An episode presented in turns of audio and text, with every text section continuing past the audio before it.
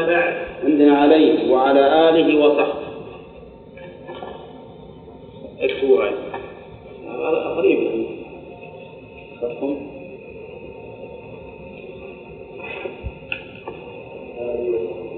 نعم. وسلم. أي كل ما معك. وراه نسيته. نسيته؟ نعم.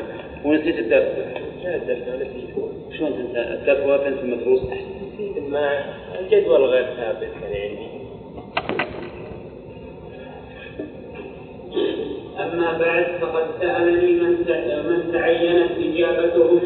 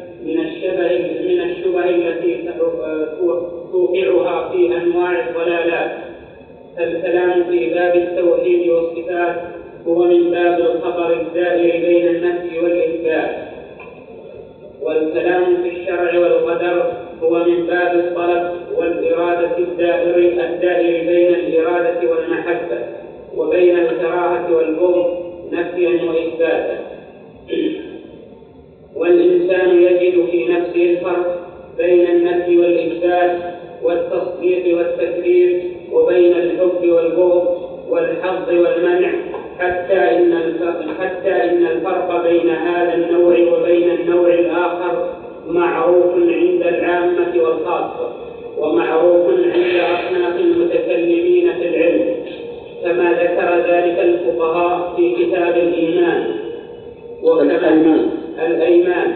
وكما ذكره المقسمون للكلام من أهل النظر والنحو والبيان فذكروا أن الكلام نوعان خبر وإنشاء.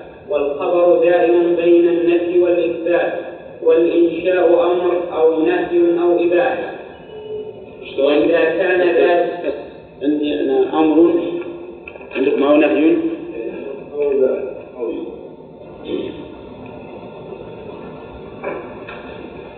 الله الرحمن الرحيم. الحمد لله رب العالمين والصلاة والسلام على نبينا محمد وعلى آله وأصحابه أجمعين. أما بعد فغير خاف على الجميع. حياة شيخ الإسلام رحمه الله العلمية ومقاماته في الإسلام هجوما على الأعداء ودفاعا عن الإسلام. فكلامه رحمه الله دائر بين أمرين بل مؤلفاته كلها إما دفاع عن الإسلام وذلك ما ألفه في باب الردود مثل رده على الرافض في كتابه منهاج السنة ورده على الرازي في نقد التأثير وغيره من الكتب المعروفة. وإما هجوم على الباطل يؤلف تأليفا جديدا ليس برد فيثبت فيه الحق ويبطل الباطل. ومقاماته معروفة وبإمكانكم الوصول إلى ترجمته لأنه قد ترجم بتراجم مستقلة وبتراجم عبر من ترجم لهم من أهل العلم. معه آه، المؤلف رحمه الله ابن تيمية دائما يصدر كتبه بهذه الخطبة التي هي خطبة الحاجة كما قال عبد الله بن مسعود رضي الله عنه علمنا رسول الله صلى الله عليه وسلم الخطبة بالحاجة وهي هذه الخطبة الحمد لله نحمده ونستعينه ونستغفره ونتوب إليه. الحمد لله هذه جملة اسمية مكونة من مبتدأ وخبر والجملة الاسمية تفيد الثبوت والاستمرار. يعني أن الوصف بالكمال والفضل والإحسان مستحق لمن؟ لله. الحمد والوصف بالكمال والفضل. لأن المحمود يحمد على كماله وعلى فضله وإنعامه. فالحمد الذي هو الوصف بالكمال والفضل لمن؟ لله وحده والمستحق له وكل ما كل من سواه فما فيه من الكمال والفضل فإنه من من من الله فإنه من الله سبحانه وتعالى المحمود لذاته هو الله عز وجل ولهذا أتى بالجملة الاسمية الدالة على الثبوت والاستمرار وعلى الحفظ أيضا طيب الحمد لله الحمد إذن ما معناه؟ لا السؤال خاص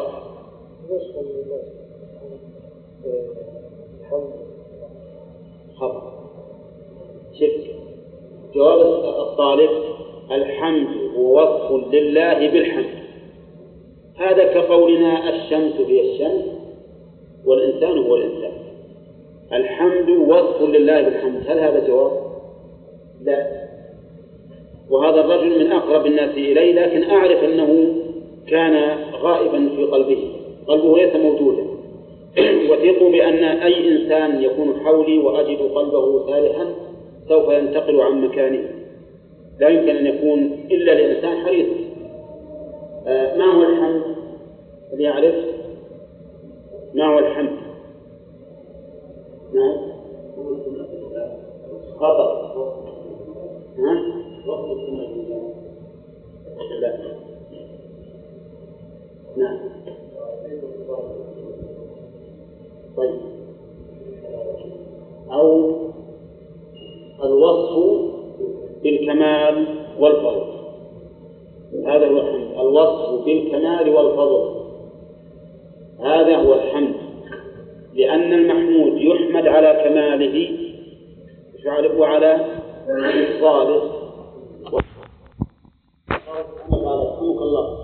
والله تعالى كامل في صفاته متفضل بإنعامه وإحسانه. ولا يصح أن نقول إن الوصف هو الثناء ما يجوز. لأنه ثبت في الصحيح من حديث أبي هريرة أن الله تعالى يقول قد قسمت الصلاة بيني وبين عبدي نصفين. فإذا قال الحمد لله رب العالمين قال حمدني عبدي. وإذا قال الرحمن الرحيم قال أثنى علي عبدي. فجعل هناك فرق بين الحمد وبين الثناء. والذين فسروا الحمد بالثناء بالجميل خطأ. لأن الثناء لا يكون إلا بتكرار الحمد. الحمد لله رب العالمين هذا جعله الله حمدا. الرحمن الرحيم جعله الله. ثناء مالك يوم الدين إذا قال مالك يوم الدين قال اللهم مجدني عبدي إذا يا جماعة الحمد هو الوصف بالكمال والإفضال. أو الفضل هذا بالكمال والإفضال أو بالكمال والفضل معناه واحد. طيب. أما قوله نحمده الجملة هذه اسمية ولا فعلية؟ نحمده. جملة فعلية. ففي الأول أتى بالجملة الاسمية الدالة على الثبوت والاستمرار. ثم أتى بالجملة الفعلية الدالة على التجدد. كأن القائل يقول بعد أن أثبت لله الحمد أعود فأقول فأحمده أيضا.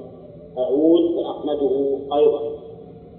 فصارت نحمده جملة فعلية تفيد التجدد والحدوث كأن الإنسان لما لما وصف الله بالحمد بعد ذلك أعاد مرة أخرى فحمده نحمده نستعين نطلب منه العون نستغفره نطلب منه المغفرة وما هي المغفرة؟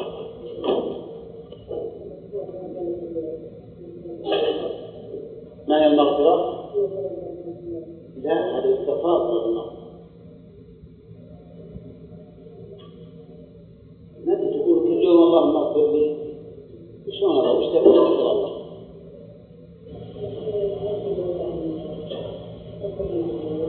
وش معنى يغفر لي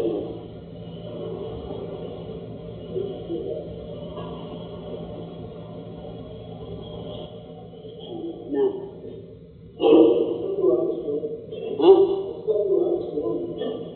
الستر مع التجاوز صحيح بس فإذا قلت اللهم اغفر لي فمعناه استر الذنوب وتجاوز لا بد من ستر وتجاوز لأن الله يصف عن الناس ويتجاوز عن عنك فلا يعاقبك إذا المغفرة فتح الذنب بعد والتجاوز عن العقوبة ولا صح أن نقول بأنها مأخوذة منين؟ من المغفر والمغفر الذي يوضع على الرأس عند الحرب وهذا المغفر ماذا يفيد رأسك؟ يقيه ويستره أيضا. ففي الوقاية عدم المؤاخذة. والستر هو المأخوذ من المغفر فعلى هذا نقول نستغفره نسأله المغفرة وهي ستر الذنوب مع التجاوز عنها. فلا يعاقبون عليها. ونعوذ بالله من شرور أنفسنا ومن سيئات أعمالنا. نعوذ بالله من شرور أنفسنا. نعوذ بمعنى نلتجئ ونعتصم من شرور أنفسنا جمع شر والنفس فيها شر وفيها خير. النفس المطمئنة فيها خير والنفس اللوامة؟ هذه فيها شر. وقيل إن النفس الأمارة هي اللي فيها الشر والنفس اللوامة تلوم فقط. لأن الإنسان فيه ثلاث قوى قوة هذه النفس الأمارة وقوة تأمره بالخير. هذه النفس المطمئنة. القوة الثالثة تلومه إذا فعل الخير أو إذا إذا فعل الشر أو إذا فوت الخير. وهذه النفس اللوامة. نعم. وكلها مذكورة في القرآن. وما أبرئ نفسي إن النفس لأمارة يا أيتها النفس المطمئنة لا أقسم بيوم القيامة ولا أقسم بالنفس اللوامة. على كل حال الأنفس فيها شرور فيها شرور. فأنت تستعيذ بالله من شرها لأن الله إن لم يعصمك من شرها أهلكتك ومن سيئات أعمالنا هل المراد من سيئات أعمالنا أن نسألها؟ أو من سيئات أعمالنا أي من عقوبة سيئات أعمالنا. أو الأمرين. ليش من أجل الأمرين؟ من السيئات فعلا وعقوبة. من السيئات فعلا وعقوبة من سيئات أعمالنا أن نفعله أو أن يقع بنا عذابك منها. من يهده الله فلا مضل له ومن يضلل فلا هادي له. هذا في تفويض الأمر إلى الله تبارك وتعالى في الهداية. من يهده الله يعني من يقدر هدايته فلا مضل له. ومن يهده بالفعل أيضا فلا أحد يستطيع أن ينتشله من هذه الهداية. فكلمة من يهده تقديرا أو فعلا واقعا. يا جماعة. فاللي مقدر أن الله أنه يهديه. يستطيع أحد أن يصرفه عن الصراط المستقيم؟ لا. والذي هداه الله بالفعل ما يستطيع أحد أيضا أن ينتشله من هذه الهداية فهو شامل للأمرين. ومن يضلل من يقدر الله له الإضلال أو الضلال فإن الله فإنه لا أحد يهديه. وكذلك من أضله الله فعلا فلا أحد الضلال لأن الله تعالى هو الذي له له الأمر وحده. أخي. اي نعم. لم هي موجودة. لعل سقطت من المؤلف يمكن فيها رواية في الإسقاط. طيب في هذه الجملة لا حجة فيها أو لا حجة فيها للعصاة العصاة الضلال إذا قالوا والله من يهدي الله فلا مضل له ومن يضلل فلا هادي له. ليس فيها حجة لهم لأن حجة لهم لأننا نقول إن الله تعالى قد جعل للهداية أسبابا وللضلال أسبابا وأعلمك بها وأقدرك عليها. تبارك يا جماعة إذا قال قائل إذا كان من يضل الله فلا هادي له. تسوي؟ قدر الله عليك الضلال نقول لا. جعل الله تعالى للضلال أسبابا وجعل للهداية أسبابا وبين لك هذه الأسباب. إن هديناه النجدين طريقي الخير والشر. إنا هديناه السبيل إما شاكرا وإما كفورا. يعني سواء كان شاكرا أو كفورا فقد هداه هداه الله السبيل وبينه له. ولهذا يقول الله عز وجل في الضالين فلما زاغوا أزاغ الله قلوبهم. إذا هم السبب في أن الله يضلهم. هم السبب في أن الله تعالى يضلهم. ولهذا تجد هؤلاء الذين العصاة اللي يحتجون بالقدر مثلا يقول من يضل الله فلا هدي له. تجدهم تجدهم في مصالح دنياهم يحتجون بالقدر ولا لا؟ في مصالح دنياهم يحتجون بالقدر ولا يفعلون ما يرونه مصالح؟ يفعلون ما يرونه مصالح ما يقول والله أنا أبى أروح الطريق اللي فيه قطاع طريق وفيه عطش وفيه موت أبى أنه مقدر عليه لا يروح يسلك الطريق. الأسلم المعبد الآمن الآن لو فيه طريقان إلى الرياض. واحد كله قطاع طرق وكله مطاب وكله أشواك نعم. مخوف ومتعب. وفيه طريق آمن معبد. وقفنا عند سور البلد. هنا هنا يلا. اللي يحب السلامة يروح ماذا؟ واللي يحب الهلاك يروح ماذا؟ وين يروحون الناس؟ الظالمين وين يروحون اللي كانوا ظالمين في الشر. ها؟ يروح من طريق السلامة؟ ولا يروح مع طريق العطب؟ ما يروحون أبدا ولا يقول بنروح معدن لأنه مقدر عليه. طيب الشرع نفس الشيء. قيل لك اسلك هذا تصل إلى الجنة واسلك هذا تصل إلى النار. فأنت الآن بين طريقين اسلك اللي تبي منهم. طبعا المؤمن المؤمن بيسلك طريق الخير وطريق الجنة وذاك بيسلك طريق الناس مما يحتج علينا بالقدر وهذا الاحتجاج باطل بلا شك. لأننا نقول أنت في نفسك في أمور دنياك تختار لنفسك ما تراه أسلم وأصلح. إذا فيجب عليك أن تختار لدينك ما تراه أسلم وأصلح. نعم. وأشهد أن لا إله إلا الله. فيه النسخة اللي عندكم تقول نشهد.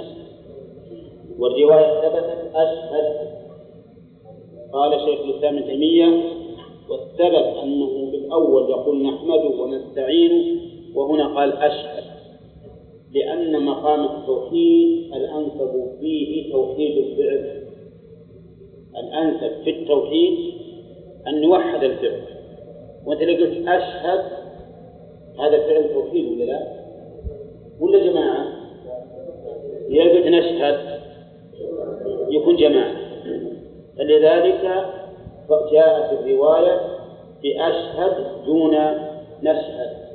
أشهد أن لا إله إلا الله وحده لا شريك له. لا وأشهد. طيب. أن لا إله إلا الله إيش معنى لا إله إلا الله؟ إله بمعنى معبود.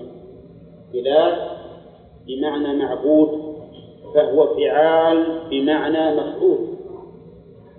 فعال بمعنى مفعول وهل تأتي فعال في اللغة العربية بمعنى مفعول؟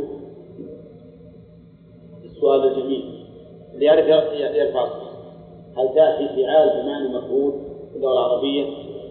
ها؟ نعم لا تأتي أي ما تأتي فعال بمعنى مفعول طيب فيها واحد ب ها؟ لا خلنا أنا أسأل عن فعال لا تنقلنا إلى شيء ما تتبع. طيب. طيب أنا بقول إذا قلت عندي غراس عندي غراس من النخل إيش معناه؟ مغروس طيب هذا فراش طيب هذا بناء تشير إلى بيت. بمعنى مبنى إذا فعال تأتي بمعنى مفعول كثيرا في اللغة العربية. إلى إلى بمعنى مألوف. وما معنى مألوف؟ معبود طيب لا إله إلا الله أي لا معبود إلا الله. هذا طبعا الحصر هنا على رأي أكثر المقدرين حصر إضافي. حصر إضافي. وأنتم تعرفون قرأتم في البلاغة الفرق بين الحصر الإضافي والحصر الحقيقي قرأتم هذا ولا لا؟ ما قرأتم الفرق بين الحصر الحقيقي والإضافي؟ نعم؟ ها؟ إيه. طيب الحصر الحقيقي بمعناه أن يصدق المحصور حقا بحسب الواقع. أن يكون الحصر بحسب الواقع والحقيقة والإضافي بالعكس الإضافي بالعكس فمثلا إذا قلت آه، لا شمس إلا هذه. صحيح ولا لا؟ حقيقي ولا إضافي؟ حقيقي. ما في شمس إلا هذه. هذا حقيقي إذا قلت لا شجاع إلا خالد بن الوليد. حقيقي ولا إضافي؟ وش السبب؟ لأن في ناس شجعان غيره. لكن هذا الحصر إضافي يعني بالنسبة إلى شيء معين بالنسبة مثلا إلى وقت اليرموك ما في شجاع غيره مثلا. الإضافة معناه أنه بالإضافة إلى شيء معين. نجي لا إله إلا الله. قلنا لا معبود إلا الله أليست الأشجار تعبد؟ ها؟ بلى ولا نعم؟ بلى نعم تعبد وكذلك الأصنام تعبد والملائكة تعبد والرسل يعبدون والأولياء يعبدون إلى كيف نقول لا معبود إلا الله؟ الحصر إذا ليس حقيقيا ولا لا؟ اي نعم يعني إضافة ما هي ما نوع الإضافة هنا؟ أي لا معبود يستحق العبادة. أي لا معبود يستحق العبادة إلا الله.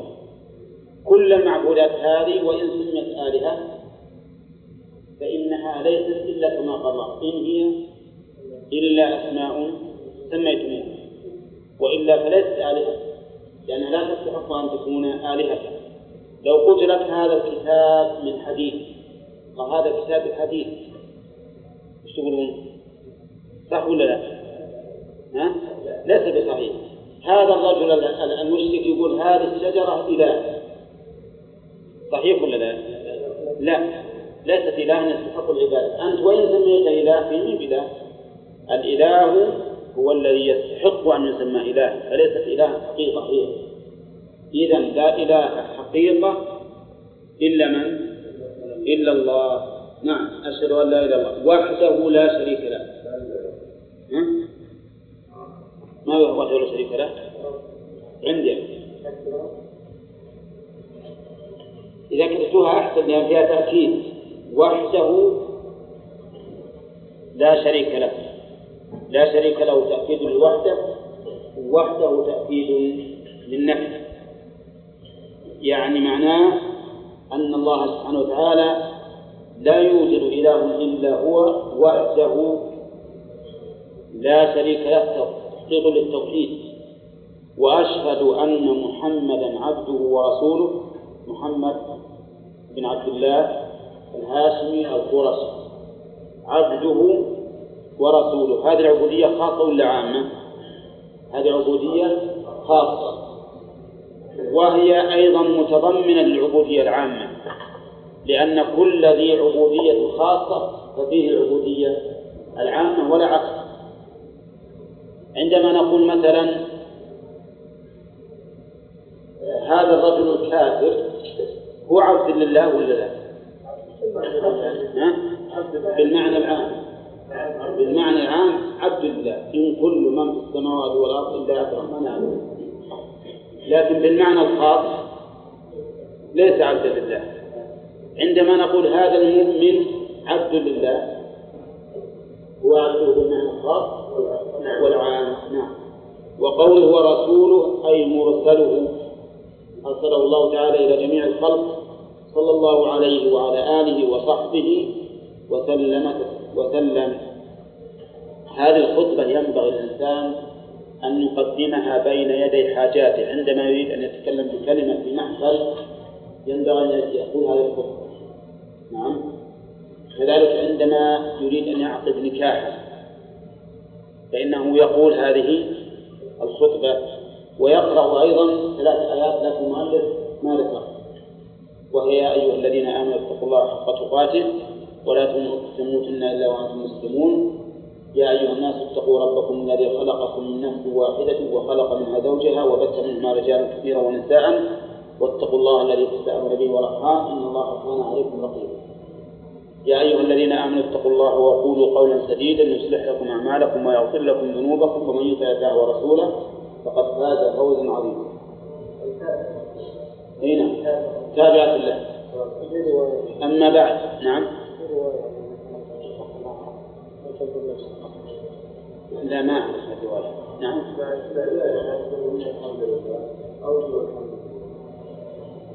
فيها رواية الحمد لله وإن الحمد لله. كل كل أما الآية الثالثة يا أيها الذين اتقوا الله وقولوا سديدا. نعم. ها؟ يا أيها الذين آمنوا اتقوا الله حق تقاته. هذه في سورة آل عمران. يا أيها الناس اتقوا ربكم الذي خلقكم من نفس واحدة. هذه أول آية في سورة النساء. يا أيها الذين آمنوا اتقوا الله وقولوا قولا سديدا في آخر سورة الأحزاب. ما هذا آية من رقم الآيات أما بعد فإنه أما بعد هذه يقولون أنه يتابعها للانتقال إلى الغرض. الانتقال إلى الغرض. يتابع أما بعد فقد سألني من تعينت إجابتهم أن أكتب لهم مضمون ما سمعوه مني في بعض المجالس من الكلام في التوحيد والصفات والشرع والشرع وفي القدر وفي الشرع وفي الشرع والقدر.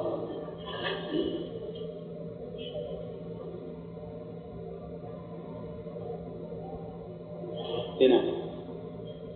فقد سألني من تعينت إجابتهم. ما بين المؤلف من هؤلاء الذين سألوه لكن قال من تعينت إجابتهم يعني وجبت علي إجابتهم.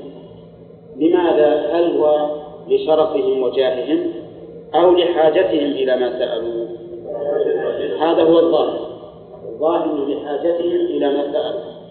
لأن من سأل علما وهو يقصد الحق وجب على المسؤول أن يجيب. والظاهر والله أعلم أن هؤلاء السائلين كانوا من أهل تدمر. ولهذا سمي سمي الكتاب هذا بالتدمرية وتدمر من قرى حلب الشام. معروفة إلى الآن. سألوني أن أكتب لهم مضمون ما سمعوا مني في بعض المجالس من الكلام في التوحيد والصفات وفي الشرع والقدر. في أمرين. والشرك التوحيد والصفات؟ صفات من؟ صفات الله والشرع والقدر لمسيس الحاجة إلى تحقيق هذين الأصلين وهما التوحيد والصفات والشرع والقدر. معي الأصلين هذان الأصلين. هما التوحيد والصفات والشرع والقدر. إذا في هذه الجملة بيان سبب تأليف المؤلف لهذا الكتاب. بيان سبب تأليف المؤلف لهذا الكتاب أنه سأله من تعين إجابته أن يكتب له بعض ما سمعه منه في هذين الأصلين. يقول المؤلف لمسيس الحاجة إلى تحقيق هذين الأصلين. يعني لأن الحاجة مادة إلى تحقيقهما هذه واحدة. ثانيا ولكثرة الاضطراب فيهما. الاضطراب وش معناه؟ معنى الاضطراب الاختلاف. اختلاف العلماء في هذين الأصلين. وهما التوحيد والصفات والشرع والقدر. الحاجة ماسة إلى بيانه والعلماء مضطربون فيهما. فلما دعت الحاجة واضطرب الناس في ذلك لا بد أن نحتاجين إلى أحد يبين الحق. خلوكم معنا يا جماعة. لأنه لو لم تكن الحاجة ماسة لو لم تكن الحاجة ماسة إلى هذين الأصلين فما يهمنا. عرفناهما أو ما عرفناهما صح ولا لا؟ ولو كان العلماء متفقون متفقين فيهما على شيء لكانت الحاجة أيضا ليست داعية إلى ذا البيان. فلما مست الحاجة إليهما واضطرب الناس فيهما صار لا بد لنا من شيء من أن أن يتبين الحق فيهما. لا بد من أن يتبين الحق فيهما. يقول فإنهما مع حاجة كل أحد إليهما ومع أن أهل النظر والعلم والإرادة والعبادة لا بد أن يخطر لهم في ذلك من الخواطر والأقوال ما يحتاجون معه إلى بيان الهدى من الضلال. الأخير ومع أن أهل النظر هذا الاضطراب هذا الاضطراب فقول فإنهما مع حاجة مع حاجة كل أحد إليهما هذا يعود إلى قوله لمسيح الحاجة ومع أن أهل النظر والعلم والإرادة إلى آخره هذا عائد على قوله كثرة الاضطراب. لأن كل واحد بالحقيقة يرد في قلبه أو يرد على لسانه من الخوض في هذين الأصلين ما هو خلاف الحق أحيانا وما هو الحق أحيانا. حتى في عهد الرسول عليه الصلاة والسلام الصحابة جاءوا يشكون إلى الرسول يقولون إن أحدا يجد في نفسه ما يحب أن يخر من السماء ولا يتكلم به. من من الشبهات التي يلقيها الشيطان في قلب الإنسان؟ فبعض الناس يهديه الله وبعض الناس يضل فيكون كما قال الشيخ رحمه الله يكثر في ذلك من الخواطر. الخواطر هذه وين محلها؟ القلب. والأقوال محل اللسان. ما يحتاجون معه إلى بيان الهدى من الضلال. لا سيما مع كثرة من خاض في ذلك بالحق تارة وبالباطل تارة. وما يعتري القلوب في ذلك من الشبه. التي توقعها في أنواع الضلالات. المهم يا جماعة الآن هذه الجملة من أما بعد إلى أنواع الضلالات. أنا عندي خطوط الفقر واحد تتضمن هذه الجملة تتضمن مسألتين أولا السبب في تأليف المؤلف لهذا الكتاب. من أما بعد. معروف يا أخي ما حاجة. أنت أنت بالكلية الآن.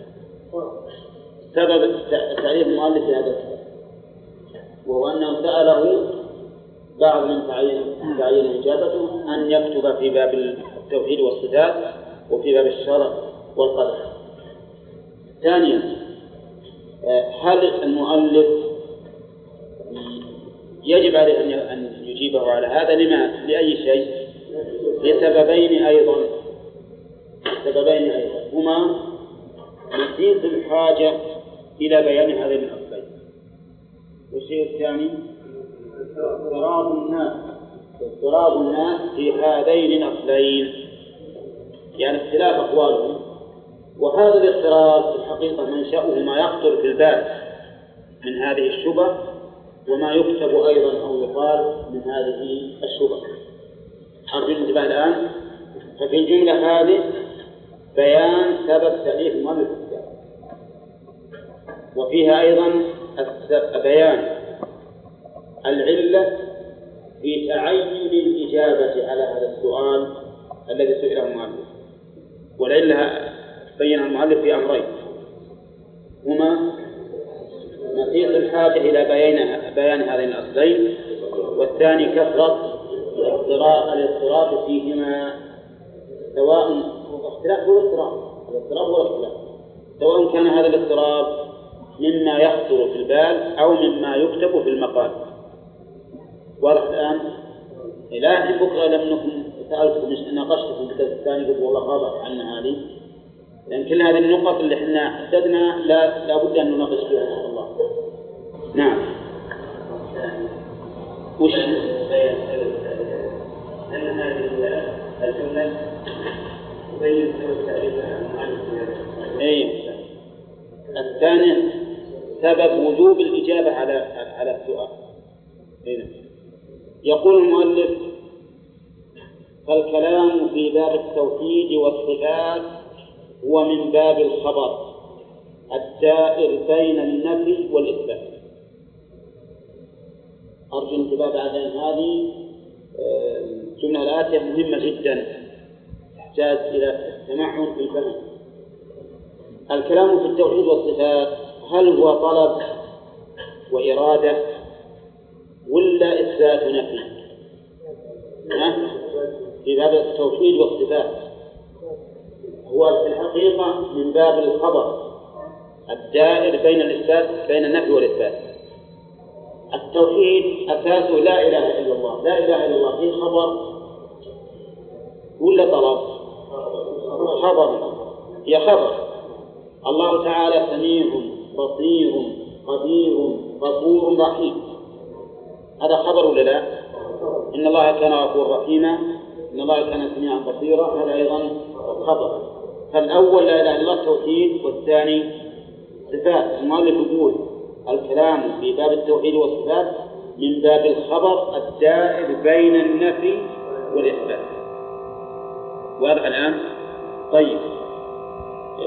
إن الله كان سميعا بصيرا من هذا الإثبات ليس كمثله شيء. ها؟ هذا نفي. ولا يظلم ربك أحدا. نفي أيضا. وما الله بغافل عما تعملون. نفي. ولقد خلقنا السماوات والأرض وما بينهما في ستة أيام وما مسنا من لغوب. نفي أيضا. إذا في باب الصفات.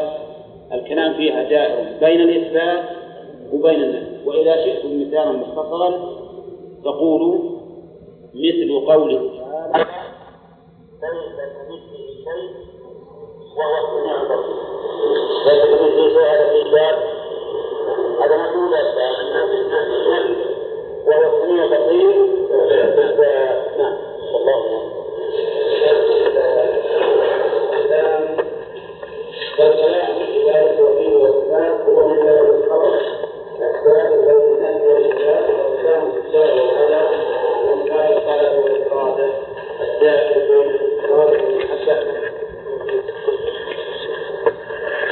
عندنا نظام مطبق في الفرق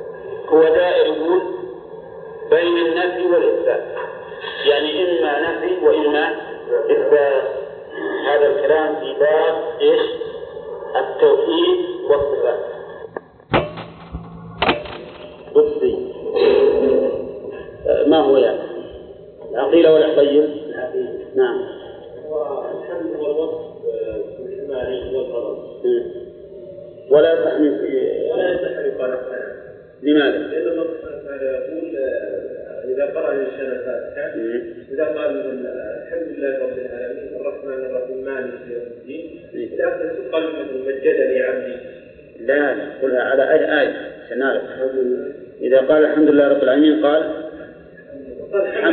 نعم. وإذا قال الرحمن الرحيم قال أثنى وإذا قال مالك يوم الدين قال مجدني عبد فدل ذلك على الخلاف بين الحمد والثناء وأن الحمد لا يصح أن يفسر بالثناء لأن الثناء الثناء مأخوذ منين؟ من التثنية يعني تكرار الصفات الحميدة طيب المؤلف رحمه الله يقول مبينا سبب تأليفه هذا الكتاب نعم سبب تأليف الكتاب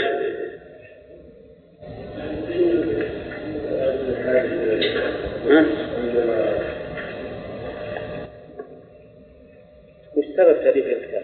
المؤلف عنده بين يدينا كتاب له ذكر سبب تأليفه. لا تراجع نعم؟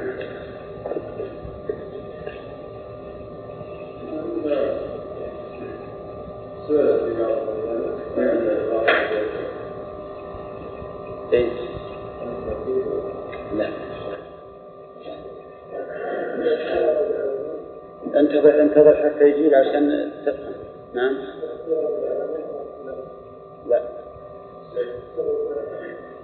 سبب التأليف نعم. اصبر. نعم. اجلس ها كلامك بارك الله فيكم. يا جماعة المسؤول عن التأليف عن التأليف نعم. أنه سألني من تعين ثيابته أن أكتب له ما سمعه مني في بعض المجالس. لا لا لا. هو هذا سبب التأليف وبعدين أجابه ثم علل طيب. عرفت الآن؟ قال المؤلف ما ألف الكتاب إلا لسبب وهو أن بعض من تعينت إجابته سأله أن أن يكتب فيما سمعه في بعض ما سمعه منه في بعض المجالس في اسم في أصلين هما التوحيد والصفات والشرع والقدر. تمام. زين. اجلس. آه المؤلف بين أنه تعين إجابته لأي سبب؟ ذلك. نعم. أحسنت بارك. طيب آه، نبدأ الدرس الجديد الآن. كل هذا سهل إن شاء الله. أظن ما كملنا الآن؟ بسم الله الرحمن الرحيم. قال المؤلف رحمه الله والكلام فالكلام في باب التوحيد والصفات هو من باب الخبر الدائر بين النفي والإثبات والكلام في الشرع والقدر هو من باب الطلب والإرادة الدائر بين الإرادة والمحبة. طيب يا عبد الله. عندنا نظام مطبق في الفصل ما حد يقوم إلا بالسلام نعم يقول الكلام في باب التوحيد والصفات من باب الخبر. قل هو الله أحد. هذا خبر ولا لا؟ ها؟ الله الصمد لم يلد ولم يولد ولم يكن له كفوا أحد. هذا خبر. ومثلا لا إله إلا الله هذا التوحيد خبر ولا لا؟ هو دائر يقول بين النفي والإثبات. يعني إما نفي وإما إثبات. هذا الكلام في باب إيش؟ التوحيد والصفات. يعني المطلوب من الإنسان هو أن يصدق أو يكذب بهذا الخبر المثبت أو المنفي يعني الخبر دائر بين النفي والإثبات يقابل بأي شيء؟ بالتصديق أو التكذيب. ولا لا؟ ولهذا فسر الخبر عندكم في البلاغة بأنه ما يحتمل الصدق والكذب لذاته أو ما يصح أن يقال لقائله صدقت أو كذبت. نعم. الكلام في الشرع والقدر من باب الطلب والإرادة الدائر بين الإرادة والمحبة وبين الكراهة والبغض. نعم. صحيح. الكلام في الشرع والقدر هو أمر الشرع كله أوامر. افعل كذا افعل كذا لا تفعل كذا. وش يدور؟ بين الإرادة والمحبة هذا قسم وبين الكراهة والبغض. يعني مثلا عندما يأمرك الله بأمر يقول أقم الصلاة هل أنت تقابل هذا الأمر بتصديق أو تكذيب ولا تقابله بإرادة أو كراهة؟ ها؟ بإرادة أو كراهة إذا فباب الشرع والقدر هو من باب إيش؟ من باب الطلب من باب الطلب الدائر بين الإرادة والقبول أو بين الكراهة والرفض لكن في باب الصفات وفي باب التوحيد من باب الخبر الدائر بين إيش؟ بين النفي والإثبات المقابل شغل بالتصديق أو التكذيب واضح ولا لا؟ عندما يقول الله الصمد أنت ماذا تعمل؟ هل أنت تعبد يعني تفعل شيء؟ لا إما تصدق أو تكذب ولا لا؟ إذا قال أقم الصلاة فأنت ما يمكن تقول لله مثلا تكذب أو تصدق وإنما تفعل أو تفعل. يعني إما محبة وإرادة للشيء فتقوم به وإما كراهة وبغض للشيء فلا تقوم به. عرفتم الآن يا جماعة؟ فصار فرق بين التوحيد العلمي الذي يقابل إما بالتصديق أو التكذيب وبين التوحيد العملي الذي يقابل بالقبول أو الرفض. بالقبول أو الرفض. واضح يا جماعة؟ والله غريب يعني الآن عندما يقول لك قائل الكلام في باب أسماء الله وصفاته وتوحيده هو من باب الخبر ولا من باب الطلب؟ ها؟ كلنا نقول من باب الخبر لأن الله يخبر عن وحدانيته ويخبر عن أسمائه وصفاته فهو من باب الخبر نحن نقابل هذا الخبر بأي شيء بالتصديق أو التكذيب صح ولا لا؟ نعم عندما يسألك سائل الكلام في الشرع شريعة الله عز وجل هو من باب الطلب ولا من باب الخبر؟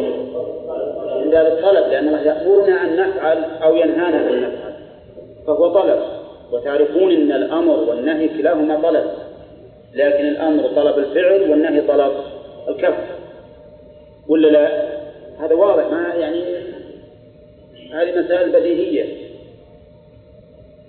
بماذا نقابل الشرع؟ هل نحن نقابله بالتصديق والتكذيب؟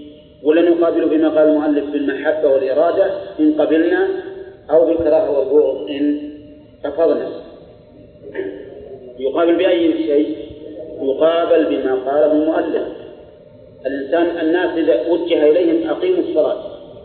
تجد من الناس من ينشرح صدره لذلك ويحبه ويقبل ويصلي ومنهم من يضيق صدره بذلك ولا يحبه ولا يصلي أليس كذلك؟ إذا فباب الشرع غير باب باب باب الصفات والتوحيد باب الصفات والتوحيد الكلام فيه من باب الخبر الذي هو نفي وإثبات مقابل بالتصديق أو التكذيب وباب الشرع من باب إيش؟ من باب الطلب المقابل بالقبول والتنفيذ أو بالكراهة والرفض واضح؟ في شيء الآن؟ ها؟ الآن ما بعد النتيجة ما بعد جد المهم تصوروا هذا الشيء تصوروا هذا الشيء أن الله سبحانه وتعالى كل القرآن ما بين شرع وما بين توحيد وصفات شرع وقدر وتوحيد وصفات فباب التوحيد والصفات الكلام فيه من باب الخبر. الدائر بين النفي والإثبات من المخبر المقابل بالتصديق أو التكذيب من المخبر. ولا لا؟ الكلام في الشرع والقدر من باب الطلب. الدائر بين الإرادة والمحبة وبين الكراهة والبغض. يعني معناه إن إما أن يكون مرادا محبوبا وإما أن يكون مكروها مبغوضا. طيب يقول المؤلف وبين الكراهة والبغض نفيا وإثباتا. مش معنى نفيا وإثباتا؟ يعني معناه أنه قد تنتفي الكراهة والبغض فتأتي المحبة وقد تنتفي المحبة فيأتي البغض. هذا معناه. والإنسان يجد من نفسه يجد من نفسه أو في نفسه يجد في نفسه. يعني نسخة عندي منه. أو يجد في نفسه الفرق بين النفي والإثبات والتصديق والتثبيت وبين الحب والبغض والحظ والمنع. صحيح إنه يجد من نفس الفرق بين هذه الأشياء؟ ها؟ ترى بسألكم الآن. في باب النفي في في باب النفي والإثبات. ماذا يجد من نفسه أن يقابل هذا النفي والإثبات؟ وشوف بالتصديق أو التكذيب. عندما يقول قائل الله أحد الله الصمد الله سميع الله بصير. هذا خبر ولا لا؟ خبر. ليس كمثله شيء ولا يظلم ربك أحدا وما الله بغافل عما تعملون. هذا أيضا خبر لكن الأول إثبات وهذا نفي يجد مثل نفسه تتعلق بهذا الشيء إما مصدقة وإما مكذبة. إما مصدقة وإما مكذبة. أما يصدق أن الله سميع بصير إلى آخره أو يكذب. وما ربك بظلام إما أن يصدق أو يكذب. بالنسبة للإنشاء بالنسبة للإنشاء اللي يقول المؤلف في الإنشاء أمر ونهي وإباحة كما عندما يقول الله افعل كذا افعل كذا هل مقامك أمام هذا الشيء تصديق وتكذيب ولا حب وبغض؟ ها؟ حب وبغض يا جماعة إما أن تحب ما أمر الله به فتفعل أو تبغض فلا تفعل ما تجد نفسك أنها تتعلق بهذا الشيء تصديقا وتكذيبا وإنما تتعلق به حبا وبغضا. نعم. كذلك الحظ والمنع. الحظ والمنع ترى مو بالنسبة للفاعل الموجه إليه الأمر. بالنسبة لمن؟ للآمر. يحضنا أو يمنعنا. إن كان أمرا فهو حظ وإن كان نهيا فهو منع. سولة اي نعم. القدر يعني تقدير الله عز وجل. لأن تقدير الله سبحانه وتعالى وشرعه ما يتنافيان. ما نقول إن الله إذا أمر بشيء فمعناه أنه يعارض القدر. لا. فأنت تفعل المأمور به ولا تكون بذلك معارضا للقدر. وتترك المنهي عنه ولا تكون معارضا لذلك في ذلك للقدر. إنما القدر يتعلق بالمفعول يتعلق بالفاعل اللي هو الإنسان إرادة من الله سبحانه وتعالى وخلقا. ومع ذلك لا ينافي الشرع. وهذه أنا قلت لكم ما بعد جت النتيجة في الحقيقة. بس أنا أريد منكم التصور الآن. أن تتصوروا الفرق بين الخبر وبين الطلب. فالخبر إما إثبات وإما نفي مقابل بأي شيء بالتصديق أو التكذيب والطلب إما أمر أو نهي أو إباحة مقابل بأي شيء بالمحبة أو البغض المحبة والإرادة أو البغض والكراهة. يقول المؤلف حتى إن الفرق بين هذا النوع وبين النوع الآخر معروف عند العامة والخاصة. بس عندنا ما هو معروف. يعني الآن إحنا نعتبر لحنا من العام ولا من الخاصة؟ والله. المؤلف يقول إن الفرق بين الإنشاء أو بين الطلب والخبر ها؟ معروف عند العامة والخاصة وهذا صحيح الآن عندما تقول للولد الطفل الصغير كم جيب لي كذا وكذا نعم يقول يقول تبزق ها وش أسوي؟ هم يقوم ولا يقول لا؟ أبى العب كذا ولا لا؟ لكن عندما تقول له جاء أبوك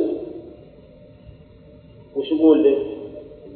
يقول صحيح الله يبشرك بالخير. ولا يقول تسلم زي تعالي مثل الامس نعم؟ إذا يجد الفرق ولا ما يجد؟ يجد الفرق. فهو بالحقيقة الفرق معروف عند العامة والخاصة. نعم؟ الفرق بين الأمرين بين الإنشاء وبين الخبر. معروف عند الناس كلهم ولا أحد ينكر هذا. لكن يبدو لي أنكم بعيد العهد في هذا الشيء. ولا هو؟ صحيح مثل ما قال الشيخ رحمه الله. انه معروف عند الخاصه وعند أصناف المتكلمين المتكلمين بالعلم كما ذكر ذلك الفقهاء في كتاب الأيمان. كتاب الايمان الأيمان جمع يمين يعني الفقهاء رحمهم الله في كتاب الفقه إن شاء الله. ودرسوه في الثانوي. في كتاب يسمونه كتاب الأيمان والنذور. ذكروا في كتاب الأيمان الفرق بين الخبر المحض وبين الإنشاء المحض نعم. وبين ما يراد به الحظ والمنع وما يراد به الخبر المطلق. ذكروا هذا وفصلوه. نعم. حتى إنهم قالوا إن الرجل إذا قال لزوجته إن فعلت كذا فأنت طالق يقصد المنع ففعلت لم تصدق وإن قصد الخبر وأنها إن فعلت فهي طالق فإنها إذا فعلته تطلق ففرقوا بين الحظ والمنع وبين الخبر المجرد. نعم. وكما ذكره وكما ذكره المقسمون للكلام من أهل النظر والنحو والبيان. إذا معناها العلماء كلهم خاضوا في هذا الباب وتكلموا فيه وبينوا الفرق بين الخبر شبه والإنشاء الذي منه الطلب ثم قال فذكروا أن الكلام نوعان خبر وإنشاء والخبر دائر بين النفي والإثبات والأمر والإنشاء أمر ونهي وإباحة. أو نهي. أنا في مهب عندي كلها صححت منكم أمس أي نعم. أمر أو نهي أو إباحة. هذا واضح الآن. هذا فيه الزبدة الأخيرة هي الأصل. الكلام ينقسم أو يتنوع نوعين خبر وإنشاء. والخبر دائر بين النفي والإثبات يعني إما إثبات أو نفي. والإنشاء إما أمر أو نهي أو إباحة. الإنشاء إما أمر أو نهي أو إباحة. مفهوم هذا ولا لا؟ طيب في قوله تعالى وأقيموا الصلاة وآتوا الزكاة واركعوا مع الراكعين هذا وش هو؟ إيه هذا كله إنشاء لا شك لكنه أمر. يعني نوع من أنواع الإنشاء وهو الأمر. كذا ولا لا؟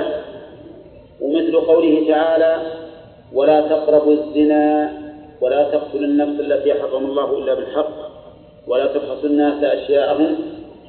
هذا نهي. هذا نهي. إنشاء وهو من قسم النهي. وفي قوله تعالى أحل لكم صيد البحر وطعامه. هذا خبر هذا خبر لكنه إباحة. أو قوله أيضا وإذا حللتم فاصطادوا. هذا إباحة اصطادوا. إذا قضت الصلاة فانتشروا في الأرض. هذا إباحة. الخلاصة الآن أن الكلام شنو نقول ينقسم إلى قسمين. والمؤلف يقول نوعين وكل واحد.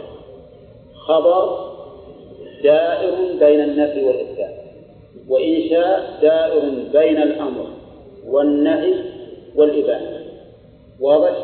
لماذا يقابل الخبر بالنسبة للمخبر؟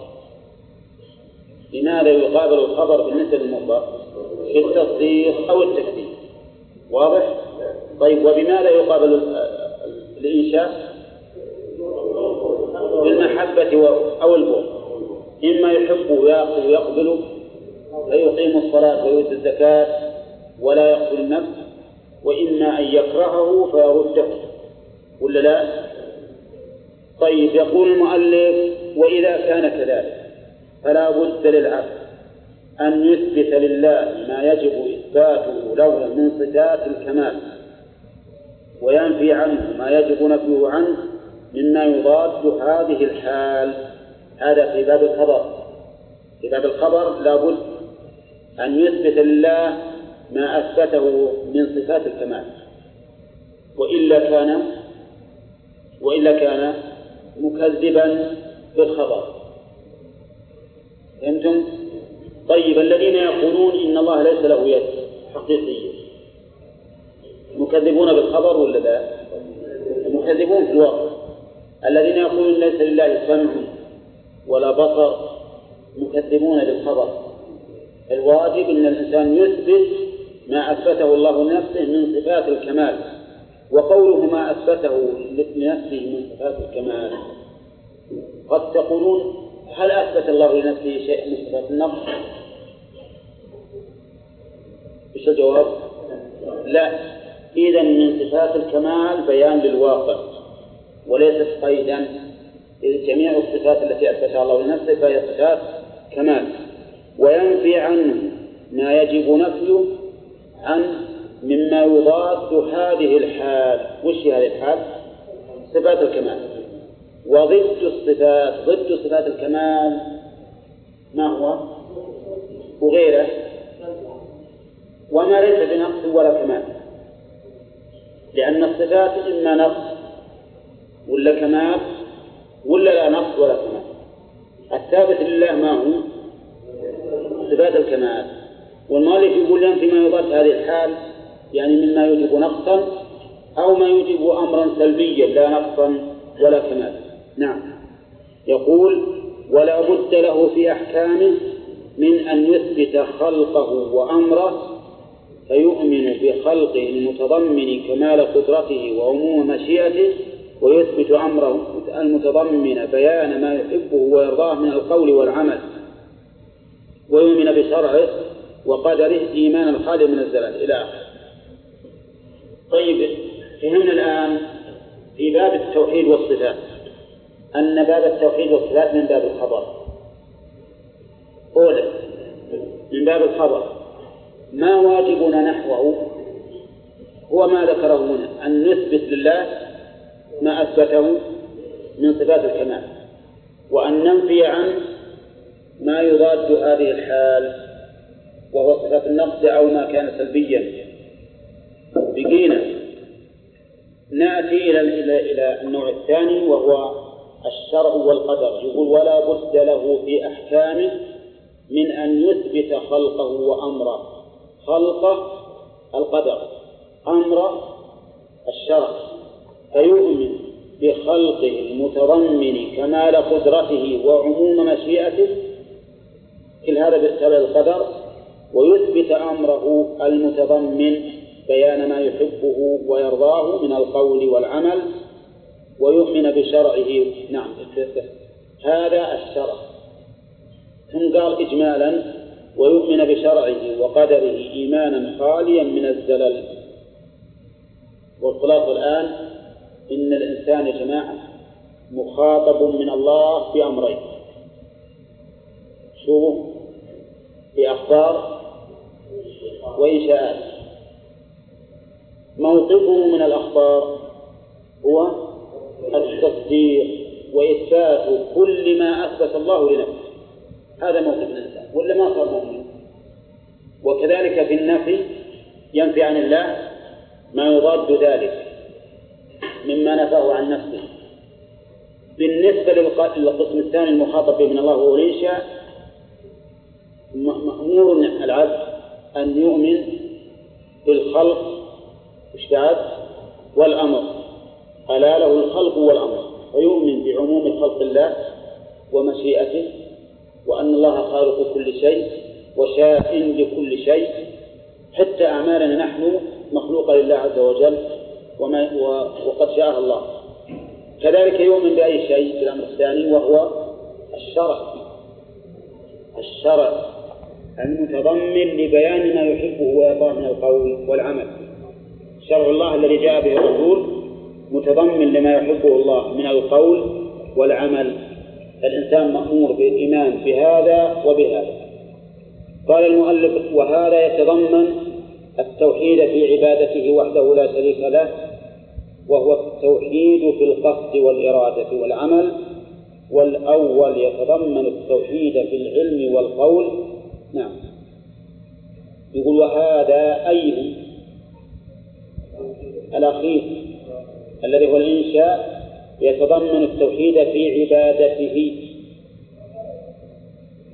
لأن العبادة يا جماعة هي من باب النفي والإثبات والتصديق والتكذيب ولا من باب القصد والإرادة؟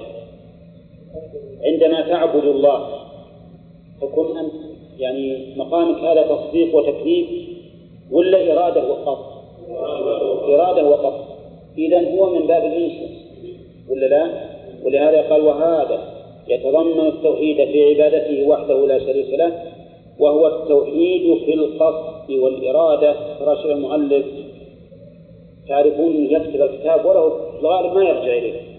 ولهذا يقصد في كلامه الترادف القصد والإرادة معناه واحد. يتضمن التوحيد وهو التوحيد في القصد والإرادة والعمل. يعني معناه عندما تصلي توحد الله. الصلاة عبادة ولا لا؟ توحد الله في قصد. ما تقصد بصلاتك إلا الله. وفي عملك اللي هو الصلاة ما تقصد به إلا الله. والأول اللي هو الخبر يتضمن التوحيد في العلم والقول. التوحيد في العلم والقول. يعني أن أن تعلم بأن الله واحد في أسمائه وواحد في صفاته. وواحد في أفعاله وهي الربوبية فأنت الآن توحد لا في القصد والطلب ولكنك توحد كما قال المؤلف في العلم والقول. يعني علمك الآن بقلبك أن الله واحد في صفاته ما له ما له شريك. وكذلك أيضا قولك توحد الله تعالى في القول. ليس مرض بالقول اللي هو الذكر والعبادة لا. القول الخبر عن الله بأن توحد الله تبارك وتعالى كما وحد نفسه بذلك. يقول مالك كما دل على ذلك سورة قل هو الله أحد ودل على الآخر سورة قل يا أيها الكافرون. كما دل على ذلك سورة قل هو الله أحد. قل هو الله أحد من من أي من باب الخبر ولا من باب الإنشاء؟ الخبر الذي يطلب منا أو يطلب منا العلم بعد؟ والقول أن نعلم أن الله أحد وصمد ونقول ذلك بألسنتنا. لكن قل يا أيها الكافرون ودل على الآخر سورة قل يا أيها الكافرون. قل يا أيها الكافرون تجد أن الإخلاص فيها هو إخلاص الله بصفاته ولا إخلاص عمل الفن شوف قل يا أيها الكافرون لا أعبد ما تعبدون ولا أنتم عابدون ما أعبد ولا أنا عابد ما عبدتم ولا أنتم عابدون ما أعبد لكم دينكم ولي تجد أن الإخلاص في سورة قل يا أيها الكافرون إخلاص القصد والإرادة. ولا لا؟ لا أعبد ما تعبدون. ولا أنتم عابدون ما أعبد. فأنت أخلصت لله تبارك وتعالى في من تعبده. لا تعبد إلا الله ولا تعبد الأصنام. لكن قل هو الله أحد. ما فيها عبادة ولكن فيها خبر يطلب منا نحوه التصديق. نعم. قال وهما سورة الإخلاص. وبهما كان النبي صلى الله عليه وسلم يقرأ بعد الفاتحة في ركعتي الفجر وركعتي الطواف وغير ذلك.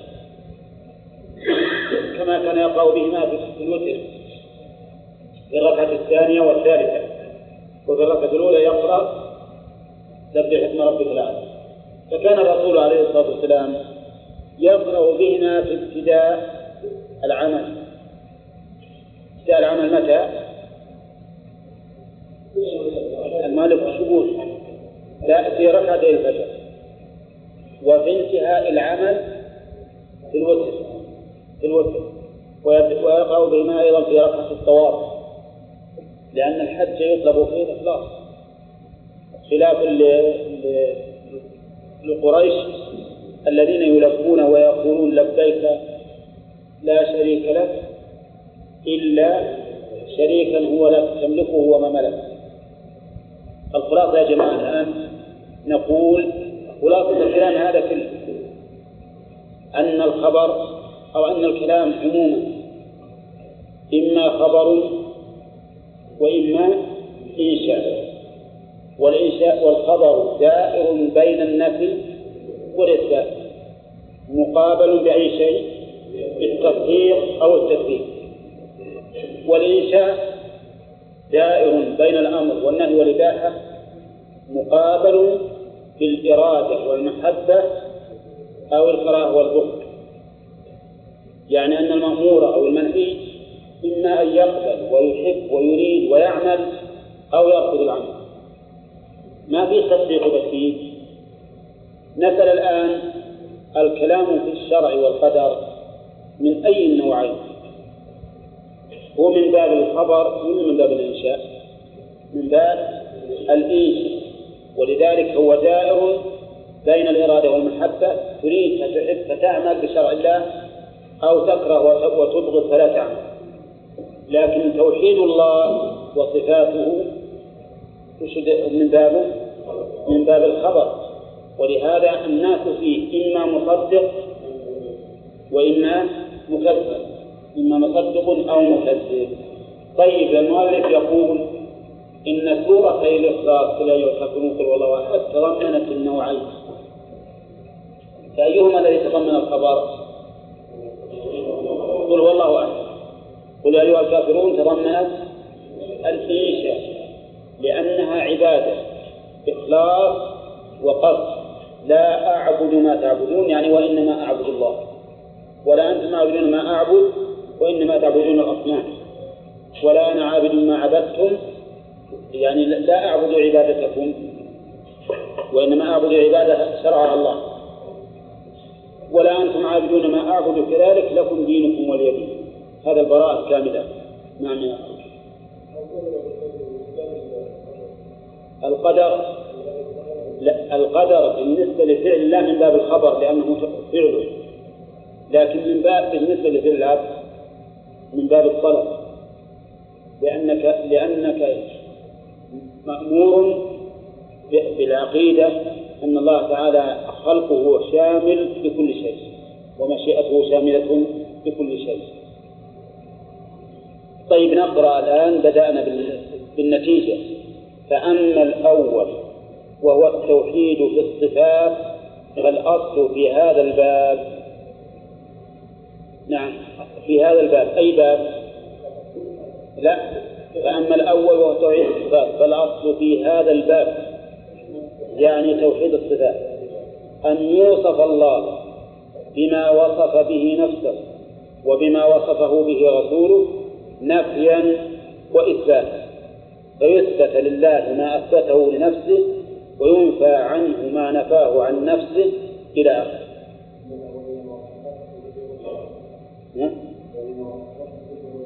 نعم عندي أنا رسله وبما وصفه به رسله. اتفق مثلا طيب. آه، آه، أرجو الانتباه. الأصل في باب في باب توحيد الصفات وش الأصل؟ هنا السؤال يتوجه. ما هو الأصل في توحيد الصفات؟ أن يوصف الله بما وصف به نفسه وبما وصفه به رسله نفيا وإثباتا. نفيا وإثباتا. مثال النفي. مثال النفي الذي وصف الله وصف به رسوله ليس. كمثله شيء وإثباتا وهو السميع البصير. الآية الكريمة جمعت بين النوعين النفي والإثبات. طيب لكن ما أدري المؤلف بيذكره ولا لا ولكن أذكرها الآن لئلا تفوت. اعلم أن النفي الموجود في صفات الله يتضمن إثباتا. ليس نفيا محضا بل هو نفي لإثبات ضده. نفي لإثبات ضده. هذه قاعدة يجب أن نعرفها.